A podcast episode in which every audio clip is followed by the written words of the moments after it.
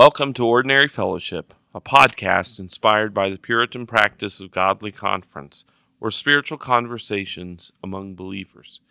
These spiritual conversations offer practical spiritual help for Christian living. I'm Jeremy Lee, and with me, as always, is Matthew McLaughlin. Hey, Jeremy. Hey, today we have a special guest with us. He's been here before. You're our first returning, well, other than our pastor, but he's allowed to come back anytime he wants and say anything he wants. So I, I'll feel privileged then. Yeah.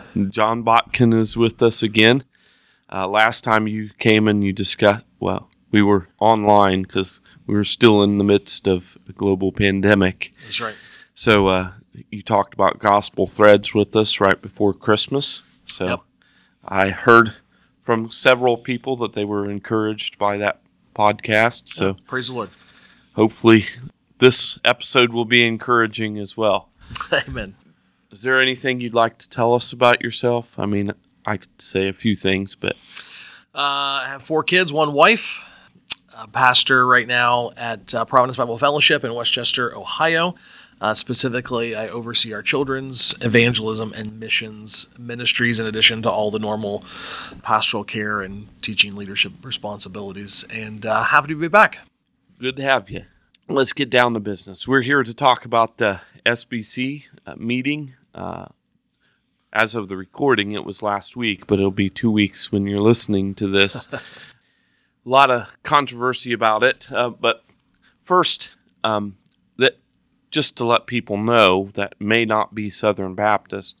The Southern Baptist Convention is an association of churches who voluntary co- voluntarily cooperate together um, in order to advance evangelism, missions, and education. And there's some other things that the SBC does, but these are the main things.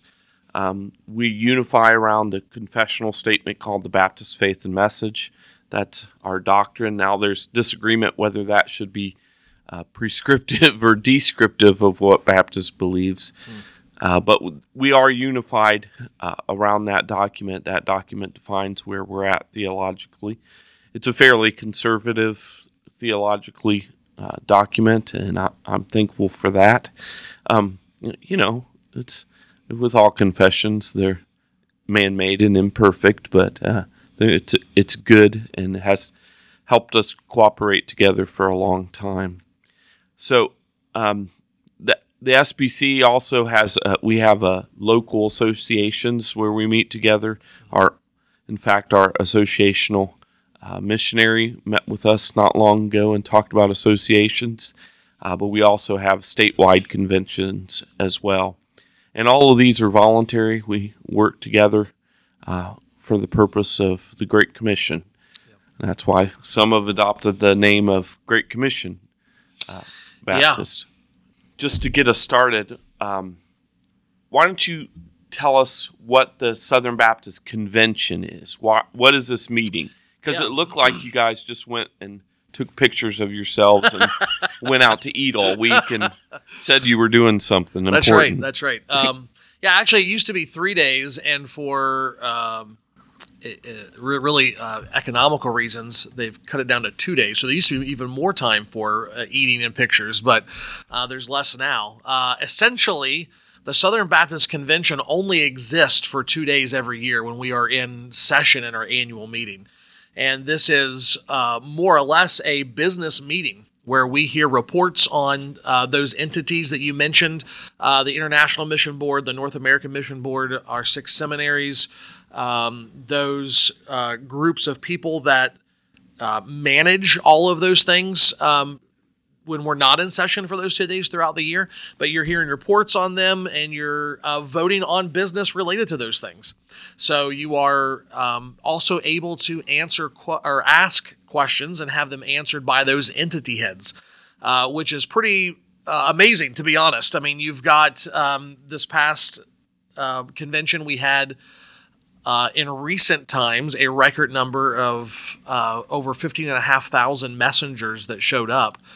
And every one of them was able to go to a microphone and ask a question of one of our seminary presidents or of uh, any of our uh, entities. So that's an amazing privilege that you don't see in many other, if not any other denomination. Uh, so it's a great time both to uh, have the the voices of the churches heard because we are a uh, bottom up denomination, not a top down. Um, and that was evident in a couple of things that our executive committee, which is the group that operates throughout the year when we're not in session, uh, they had a couple of recommendations, and those were voted down by the Southern Baptist messengers. Um, and I think uh, on the ones that were voted down, that there were good reasons to do that. So, uh, and overwhelmingly so. And they were making a statement about uh, several things, which we'll probably get into later. But uh, so it's actually a, a, a, pretty amazing time. I saw people that I've not seen in years, not seen since seminary. And uh, so it's always a good time to catch up, and usually that happens either in the hallways or uh, or at meals. Yeah. Facebook, my Facebook was flooded with people from here in Dayton that I know, and Yeah, and other people around the around the country that I've met, like college and and things like that, meeting in Nashville. So, yeah. um, did they? I know somebody made a motion to permanently have uh, the SBC in Nashville. Was there any Uh, yeah, consideration so given to that? yeah, so that so several depending on we're kind of getting into the um, into the weeds or um, you know insider baseball here, but depending on what kind of motion it is, it's out. Sometimes it falls outside the purview of direct vote by the messenger. So, Right, so that okay. would have been referred to a committee that organizes our time, place, location, and so they're going to look at. I'm sure all kinds of factors to determine whether or not that's viable. I'm sure Nashville will love that, but uh,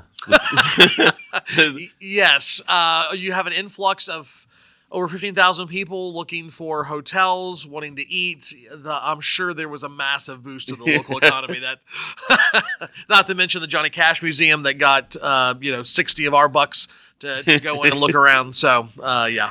yeah, it's a good place for Southern Baptists to meet. I'm sure. Well, we actually have offices there, so that's Yeah. that's part of the reason that, that that's that that's the case. But um, yeah, the city actually handled us really well. So kudos Cool. to them. Cool.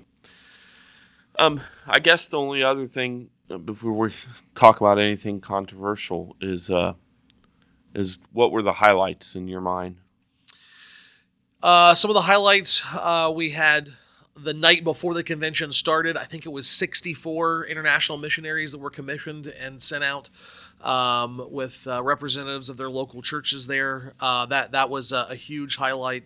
Um, I think the um, the general positivity uh, of- that meeting. There were controversial issues. There were um, uh, impassioned emotions and discussion that was made, but um, people that would have disagreed on a, on a vote were then in the hallway eating hot dogs together or you know the um, you know walking burritos or whatever you know whatever the the convention hall had. And there was just a, a general atmosphere of um, um, all of our churches are going to look different. They're going to do things differently. But to your point we are all uh, centered around and unified uh, around this this common statement, which has at its heart a concern that uh, the name of Jesus Christ is made known both to our neighbors and among the nations. And so um, you very much feel like you are at a big family reunion at, at these meetings, and, th- and that was especially true here at Nashville. That that's really what it looks like when when I see the pictures and Yeah. things online because I've never been to the SBC meeting. Um, for many years, I wasn't a Southern Baptist, so now even as a Southern Baptist, usually it's too far away and Sure. uh, getting off work is difficult. So Yep. Yep. the privileges of being a pastor, you get to go. Yeah, and you know, uh, we, we should say that um, you know to that end, and this is not to be a negative statement on you, but to, to, to highlight other people. The vast majority of the people that go are are not pastors. Oh, okay. Uh, there's a lot of lay people that go that use their vacation time, and they'll add on those extra days in Nashville or wherever they're at. Um, and um, so we're very thankful for them as well that uh, that they go and that they make the the you know they take the time to um, use their vacation and other things to um, show up to those annual meetings and make their voices heard along with uh, the many pastors and others that are there. So, as far as I understand, uh, these are like the top three things that I've heard concerns about, and I have concerns myself. Sure. Um, the, of course, critical race theory is something that has been argued about basically since last convention with Resolution uh, 9. So uh, CRT was a bit big hot button issue both in the presidential, not campaign, but choice of the president. Um, that was a huge issue. Um, and then And you mean president of the convention? the pre- yes, president of the convention. Yes. Um, the other thing is the. I guess this isn't really three issues, but the sexual abuse in the churches and the way that the uh, EC, the executive committee, handled or uh, probably better mishandled uh, these issues, and it, it seems like right before right before the convention, news came about um, several members of the uh, executive committee, one of whom was running to be the president of the SBC, um, who seemed to block and hinder uh, these investigations. So these issues were all talked about at the convention. Um, CRT, there was a there was actually a um, a resolution. It didn't mention CRT, but it was clear it was aimed at those beliefs. What Yeah. what are your what are your thoughts overall on on that whole issue? I mean, Yeah. we could spend all day on this, so if you can keep Sure, it like five minutes, and if Matthew has any comments, we can. Yeah, absolutely. Um, so I, I do think it's important for context, and we talked a little bit about this, er, you know, earlier off uh, off off. Uh, we're not really on air, but uh, off recording, I guess Yeah. we'll say. Um, and that goes back to Resolution Nine, which was passed in 2019. We did not meet in 2020 because of COVID, and so uh, when we say the last convention, we mean back in 2019. And in that resolution. Um, it was not. So we have something again, more context here. We have something called the Resolutions Committee. So resolutions are non-binding affirmations that the convention makes from year to year, and some of those are good, some of those are not good. You can go look back in our history and see several resolutions that we would nobody in the convention would affirm today. Um, so that's part of the um, difficulty with these things is uh, who is in the room voting? Uh, do they understand what they're actually voting on? Uh, there was another issue that came, another resolution that was very spirited in debate, in large part because people had not read the entirety of the motion and didn't understand it. And once that happened, it was um, language was changed. Uh, that was the one on abortion. Not sure. I don't know if you if you saw it or not, but Specifically, Revolu- uh, Resolution 9 from 2019 dealt with critical race theory, and essentially that resolution said uh, the Bible always trumps everything, but there could be helpful parts of this resolution uh, to help us understand structural racism. Uh, I, I firmly believe that most of the people in the room had no idea what CRT was, but they were they were against racism. So this seemed like, oh, here is a helpful tool to help us better understand and, and put to death racism in our convention and in our country, and so it was approved. The problem, And they wanted to go to lunch. I mean, possibly, they were yes. voting right Yes. before lunch, and it was really the debate was really getting long. So. Yes, yes. Um, that that's certainly part of it as well. Um, and some people like to pontificate at, at the microphones, you know, whether we need to or not. But um, so so that that was passed, and that that created a lot of controversy in its wake, uh, as as you well know, and um, and ma- many of the listeners may know as well. Um, it was clear this year that people had gone home, they had done homework, they had talked to their pastors, pastors had done research, reading, um, and nobody was in favor of CRT. Um, the uh, Council of Presidents, which meets annually, issued a statement last November saying um, CRT is, just does not cohere with the biblical worldview, does not cohere with our uh, statement of faith, the Baptist, faith and message, and it's actually not helpful uh, for understanding society and and structures from a biblical perspective. So, um, the actual resolution did not name critical race theory, but was meant to be broader than just critical race theory. So the language is that any theory uh, that uh, subverts biblical teaching that that we would we would condemn. Now, some people quibbled with that. They argued with that. They said that was a political move, not to mention CRT. I, it could have been. I don't know. I didn't take it that way.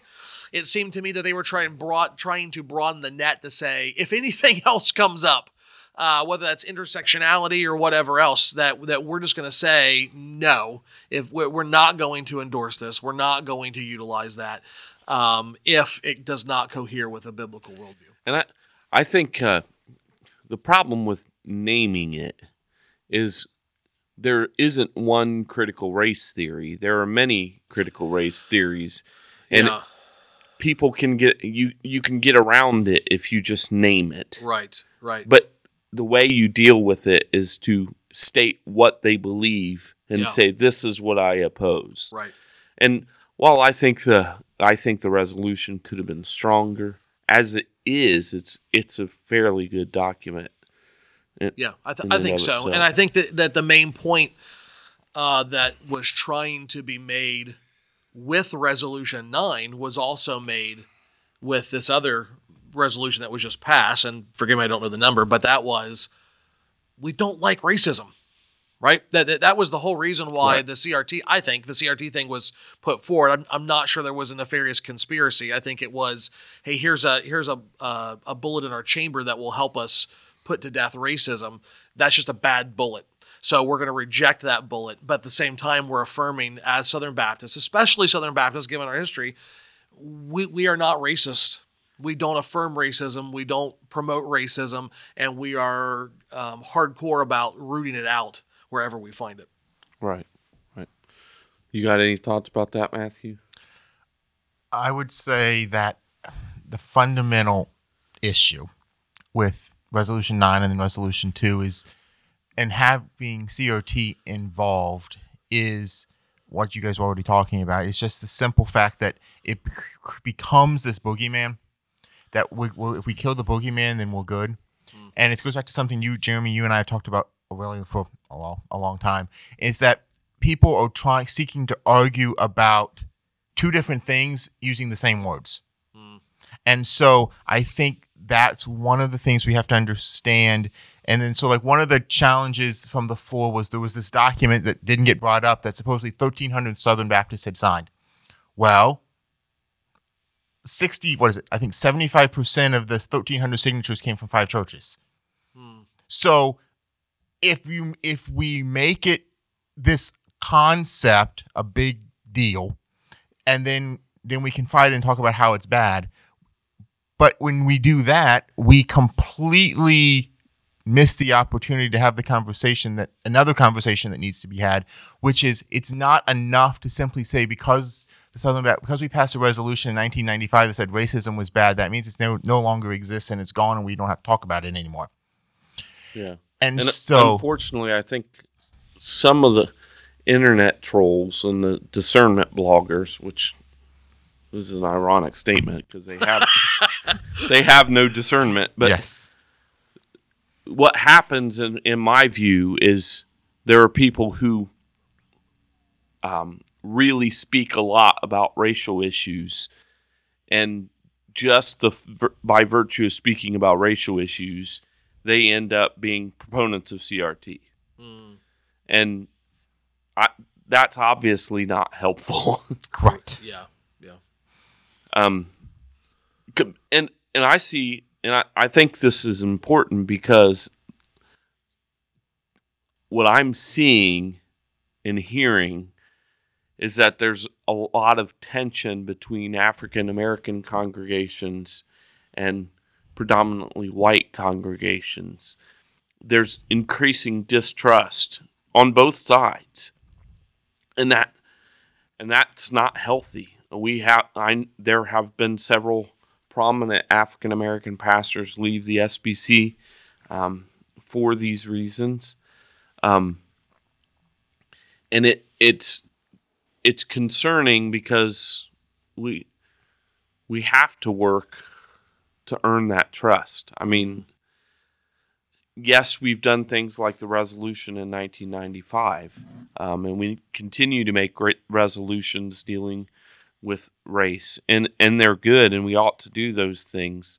Uh, but I think I think it comes from a misunderstanding of of different cultures and um, not listening to African Americans and understanding their suffering, and then of course political issues get thrown into that, and and like I said, it's misunderstanding on both sides. Yeah. I I don't I think our African American brothers. Uh, especially when they find out that many Southern Baptists voted for Donald Trump and they think that's the worst thing ever. And then white evangelicals, white Southern Baptists voted by and large for Trump and can't understand why anyone would vote for Biden. Right. And instead of talking with each other, we're just blasting each other with labels and and that's not good. Yeah, and, and so I think to both your points, we have to continually speak to the issues that are happening, and we need. And in this issue of racial reconciliation, I do think that it's um, at least for the foreseeable future. As someone who thought in high school, as a culture, we were really past this, uh, and had high hopes for my kids, and now it's worse than I've ever seen it as a 44 year old man Yeah. uh, we we have to keep speaking about this, and we and to you know to your I think really wise point, we have to be willing to listen. Um, I don't know if you've uh, read uh, Lin's new book about this, but you know he talks about um, being in a predominantly white church, and um, e- even if uh, we would say, and I, I think we meaning not just white, but even um, some black conservatives, um, the minute a, a black person is killed at the hands of police, that we immediately we should not immediately assume racism.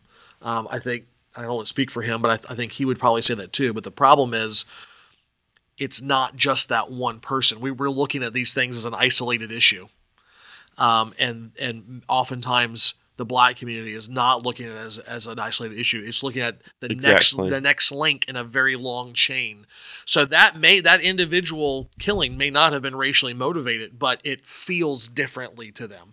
And Right. so to your point of understanding, listening, um, yeah, I think we have a long way to go in that. Yeah. And so having these new affirmations um, that we are working for this, I think is helpful to our to our denomination. And I, I'm I'm not convinced that the reason there's not much listening going on is because of r- what Robin DiAngelo calls white guilt. there may be right. some of that, but I Right. that book Yeah. is uh, nutty. But but I, there there are issues in talking.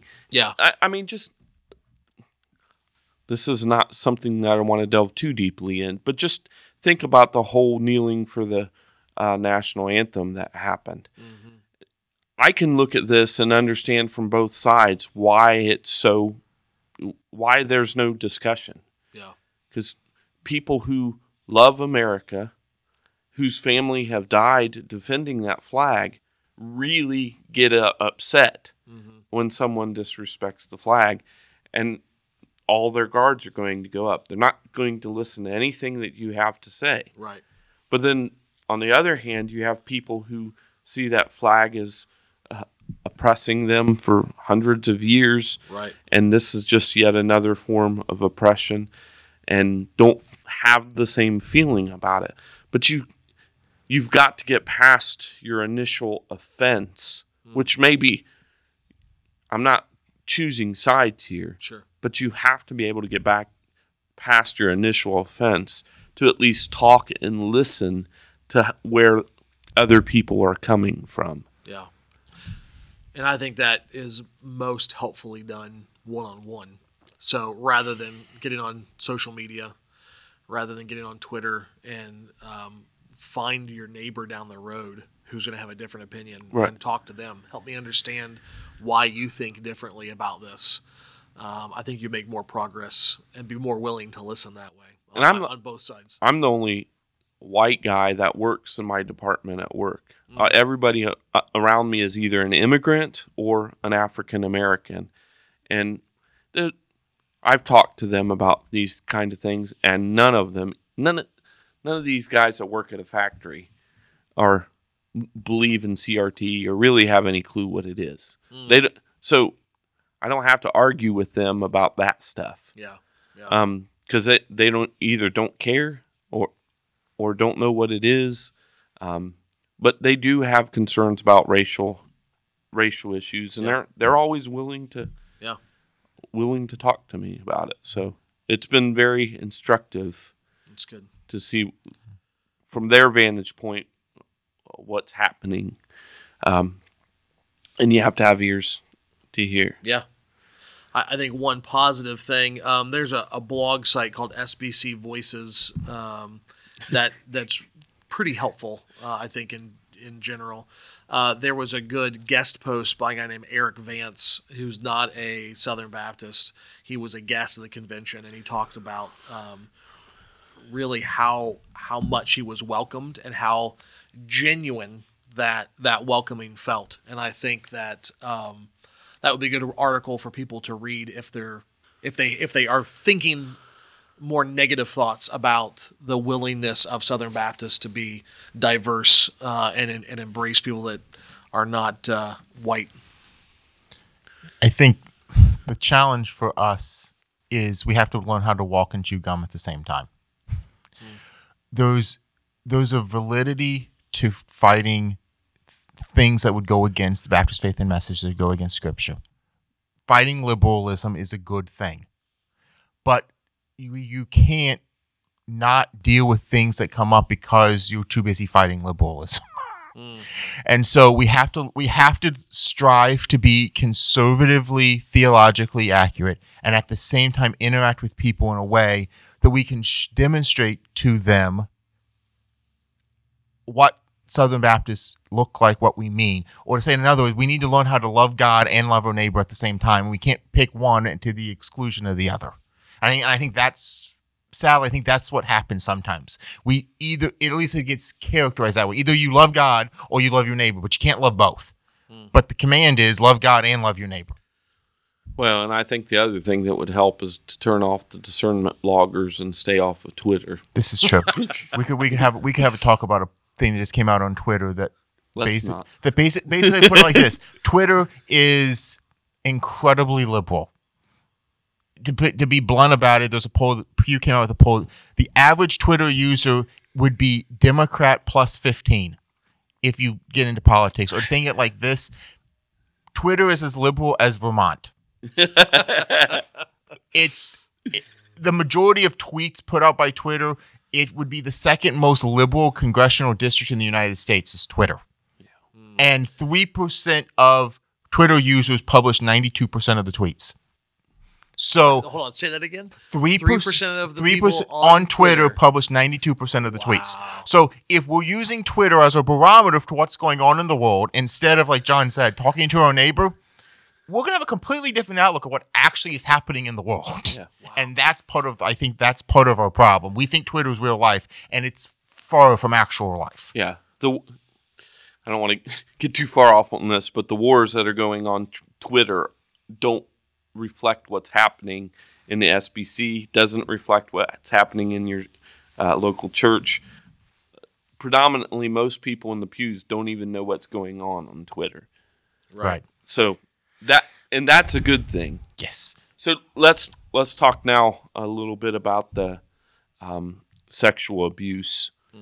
Um, it was obviously mishandled by uh, the executive committee, um, and one of my concerns with some of the possible presidential candidates for the SBC is is that some of them were involved in uh, the mishandling of the sexual abuse. Um, I, I don't know what the motivations are. Um, it sounds like money and trying to protect the institution, which is typically what happens. Um, anyway, my concern was that we, one of the concerns I had was that we would elect someone who isn't concerned at all about dealing with this issue Yeah. honestly and with integrity. Yeah. Um, so I don't I don't know what your thoughts are as far as that what Yeah. what you what happened at the convention in that regard. Yeah, I, I think um, you know the the president that we uh, that we elect of the convention, typically a pastor, not always though. Um, doesn't doesn't wield an incredible amount of authority on on some of those things, but I think optically um, can make a big difference. So if you have someone who is associated with at best obfuscation of an investigation versus someone who is um, very willing and oh, and says, "Hey, if we got to take a black eye on this so we can do better, let's do that." Um, I I want to go with that guy, right? Um, so one of the things that was really positive from the convention itself was a motion that was made for a uh, independent third party investigation, um, not just to the EC, but um, any willing church uh, as well. So it would help us to see not just in these isolated areas where we've bungled it, but as a convention, are we how I guess safe are our churches and how well are we doing with preventing and reporting across the board? And so um, that was that motion uh, went through uh, overwhelmingly. Well, it wasn't even close um, on that vote. I mean, well into the 90%. And so I think that that says that our convention, particularly again, that doesn't mean some leadership somewhere in the ether, but our churches um, are concerned for this issue and they want to take it seriously and they want to make sure that we do well in this area. So that was that was all very encouraging to me as a Southern Baptist. And uh, I'm thankful that it's being uh, pushed as well because I think there's a lot of naivety in churches about this issue because I read one thing, I read somewhere that, uh, you know, these Sunday school te- classes are taught by grandmothers and mothers um, and fathers in the church, so it's the safest place in the world to be. Unfortunately, we know for a fact that not all the churches are a safe place. Right. Yeah, and I and I to your point, I think that we just historically have not thought well about this, and um, uh, a, a, great book that has come out in the last ten years is um, called On Guard, and it goes through not just the shameful statistics, not among Southern Baptists, but just in general, and in churches uh, about uh, abuse, uh, but also gives a lot of very practical uh, steps that can be taken. The other part of those practical steps is that it, it means increased volunteers and increased money, and that's another area where um, churches often struggle. Um, children's ministry is often seen as a lesser ministry, and um, you know, as far as this podcast would go, I would just say uh, our kids are worth it, right? Uh, right. It, it, it's worth you missing church once a month or whatever it is uh, in order to make sure there's three people and not just uh, a husband and a wife where one's going to cover for the other if abuse takes place.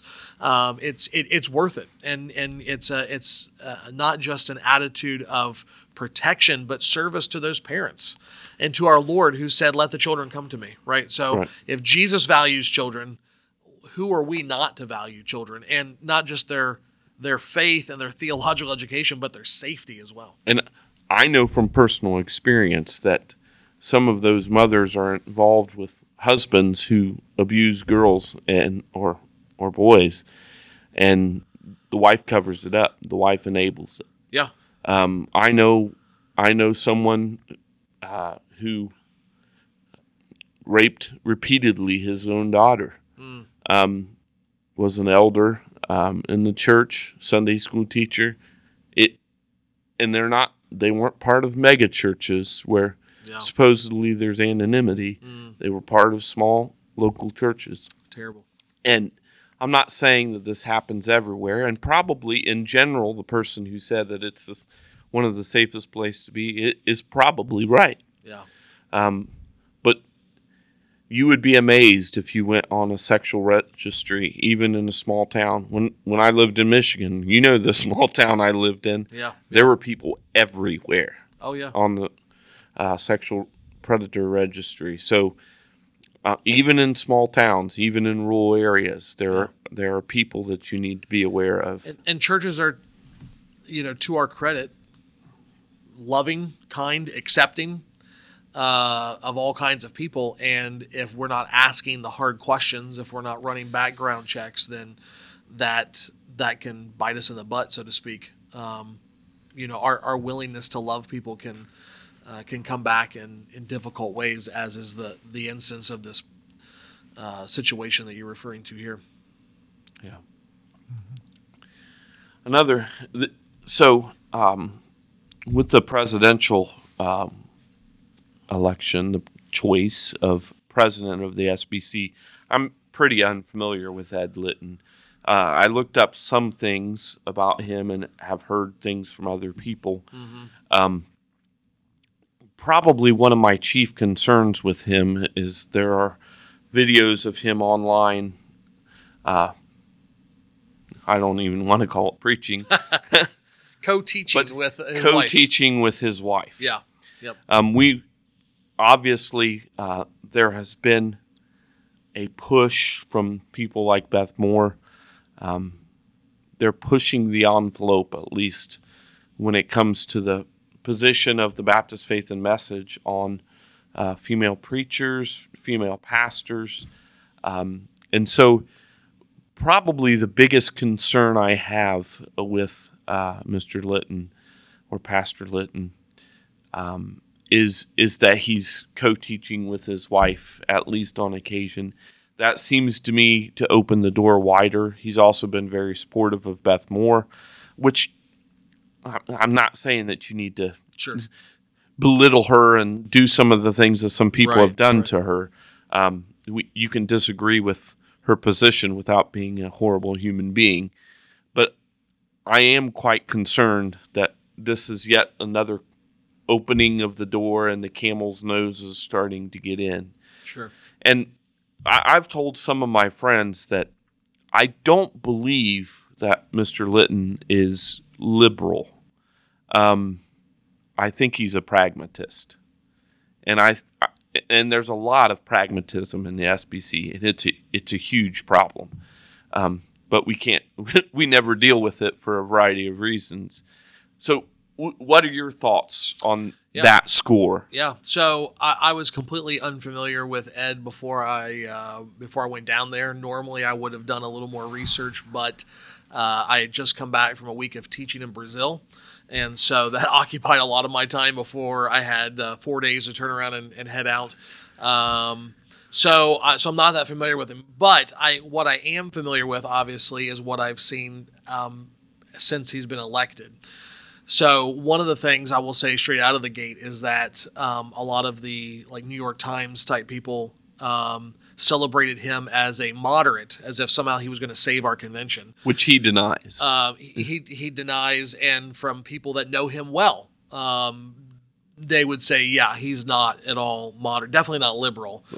And He mo- actually said on CNN that there is no moderate wing of the SBC. Yeah, be, and and what by what that means is again for historical context, um, moderates were those uh, that would affirm a lot of the same things we would, but would like deny inerrancy.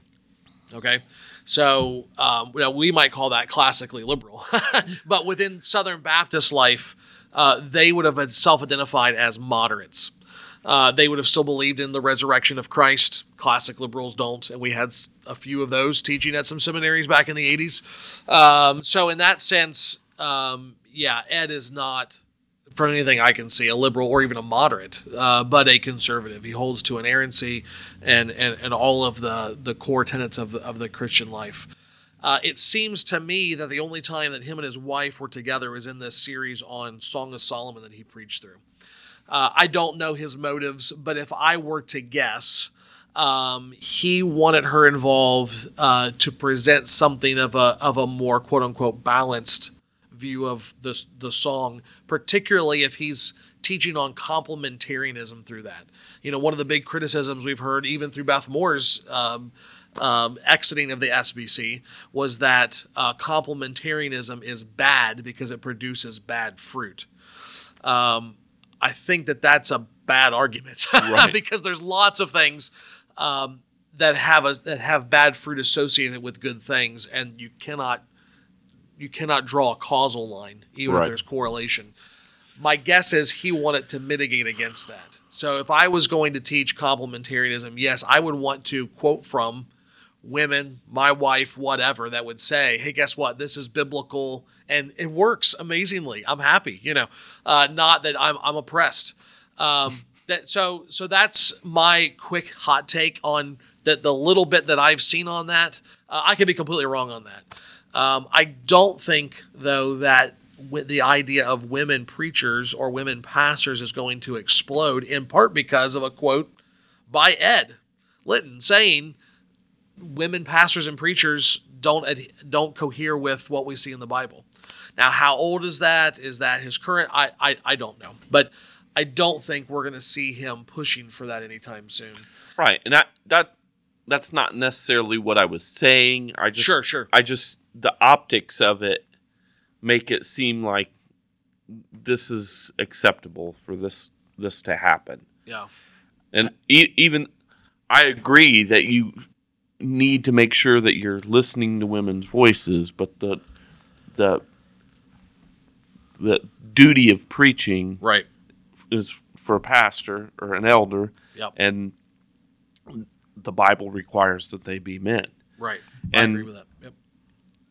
And to me, it looked like a fireside chat when they were sitting up there, and Right. that bothers me as well. But Right, right, and and yeah, I, I mean, I agree wholeheartedly. I I would not. Um, first of all, my wife would never get on the platform with me because she would like no way. Um, yeah, I I I have a, a view of preaching that says I am there to herald truth. I'm not there to engage in a dialogue and a conversation. I, I think you would. uh, Yeah, amen. All, all of us would, would, would agree with that. So um so so I'm not I'm not saying that, that I necessarily agree or endorse what Ed did. I'm what I'm saying Right. is I'm not sure all of the heat that he's taking for that is necessarily deserved because it may not mean what they think it means. I think part of it is back to the conversation, the episode we had with Beth Moore, when we kind of talked about it a little bit. It goes back to how you interpret complementarianism, broad versus narrow, and I think that's part of the challenge. And I think just listening to the, his press conference after he got elected, I think you could reasonably make the argument that he would have a broader definition of complementarian than Jeremy and I would probably have, a, probably John too. So, but that doesn't change the fact he's still complementarian. It's not like he's jumping into the egalitarian box. And so it goes back to degrees. And f- frankly, we've lost the ability to understand nuance. right, because most of our conversation is on Twitter or Right. discernment bloggers. Right. Which, yeah, you can't mean- do nuance on Twitter. Just just to give you an example, when I looked up Ed Litton, one of the things that came and Matthew brought this up. One of the things that came up is the church's uh, doctrinal statement about the Trinity.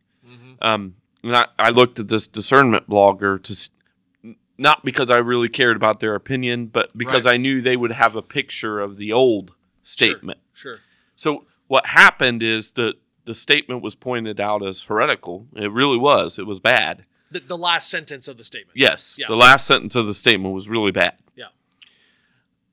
The church changed it in response to that. So now it's the discernment blogger didn't change his mind about Ed Litton.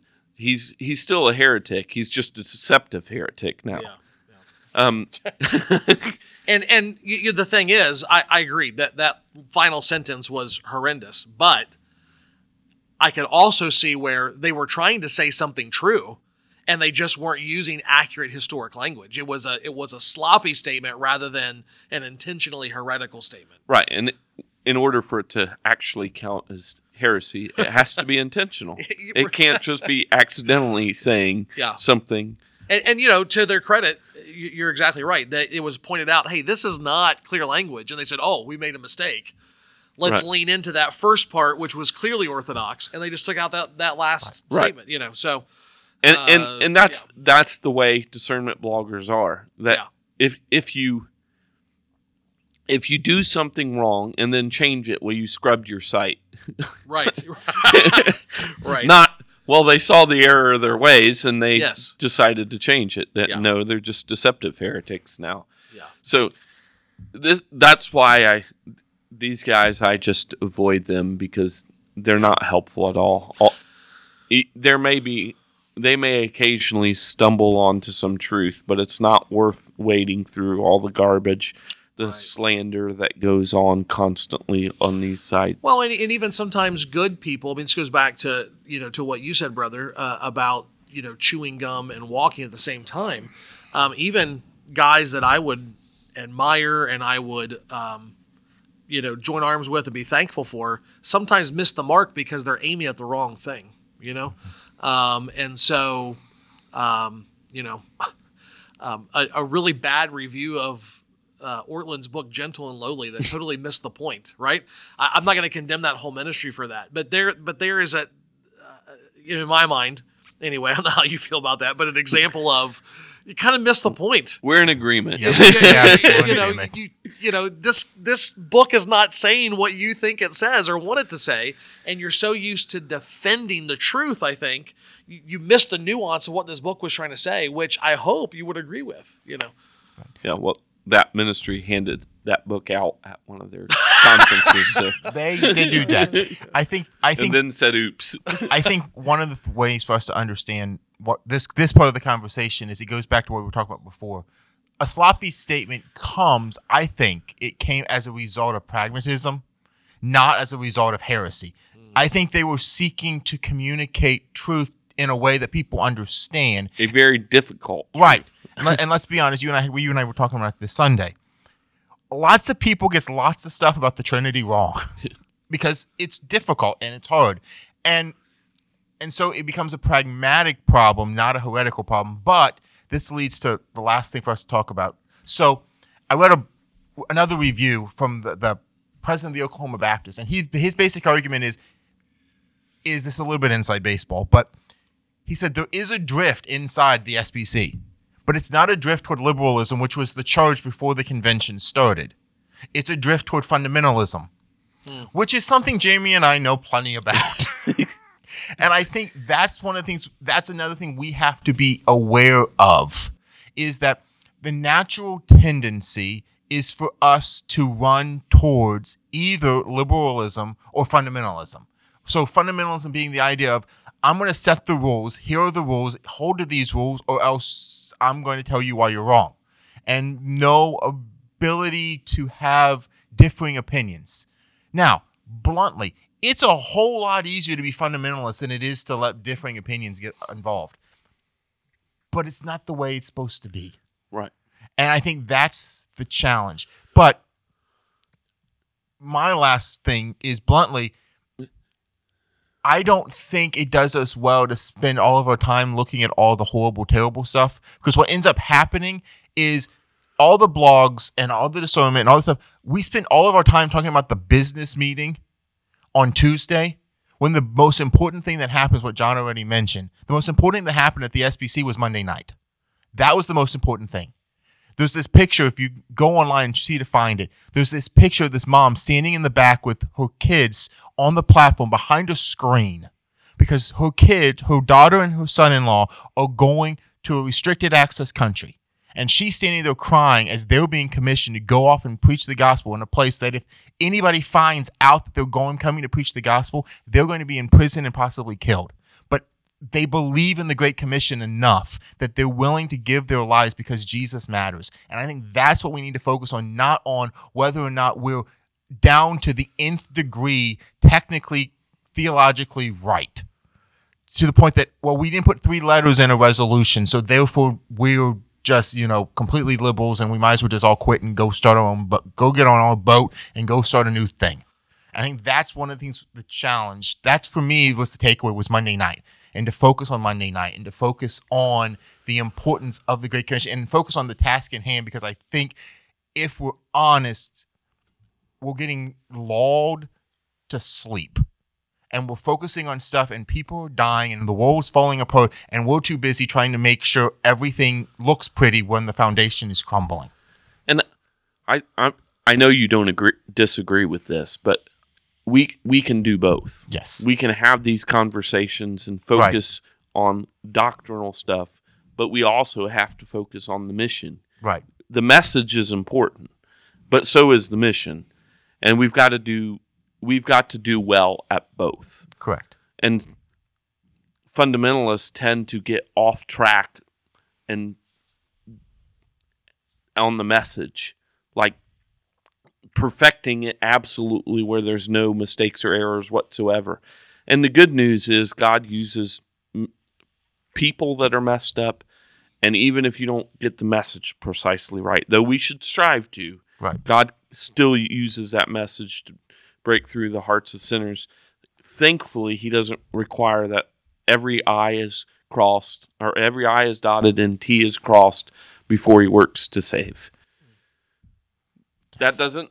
I'm not encouraging sloppiness. You'll Right. never uh, hear no, me. no, no, no, no. There's no. I'm a precisionist. there's no. There's no idea that we need that we should be sloppy. But there's a difference in being precise and being overly critical in our precision. Right. So, John, any other thoughts that you want to share with us from being at the convention? Um, I, I think we had a pretty wide-ranging conversation already, uh, and, I, and I like how you ended it, um, or your, your final comment there about uh, about about missions, and that is fundamentally that's what our convention is about. That's why we were started uh, as a mission sending sending uh, group, um, with the acknowledgement that we can do more together than we can apart. We have great um, theological education uh, in seminaries, world class uh, theological education, and all of that is in service to the church and in the world. And I would say that um, remembering that as our focus, uh, that we have marching orders from King Jesus to make disciples of all nations, um, that we have got to always, as a convention and as the individual churches that make up that convention, constantly be reminding ourselves that, so that all of that robust, deep theological thinking goes into uh, hearts that are aflame with love for God and His glory, and that push us out into the world to to share that with people that are are going to hell apart from faith in Christ. That's good. That's a good place for us to end. So we thank you for listening to this episode of Ordinary Fellowship, a podcast ministry of Two Rivers Community Church. For more information about Two Rivers, you can find it on our website at www.tworiverscc.org. We look forward to your questions, your comments, and even that dreaded hate mail at ordinaryfellowship at gmail.com. Please follow us on Facebook at Ordinary Fellowship and like and subscribe to this podcast on whatever platform you listen to us on. But for now, we thank you for listening to this episode of Ordinary Fellowship, where we're striving to have spiritual conversations for practical Christian living.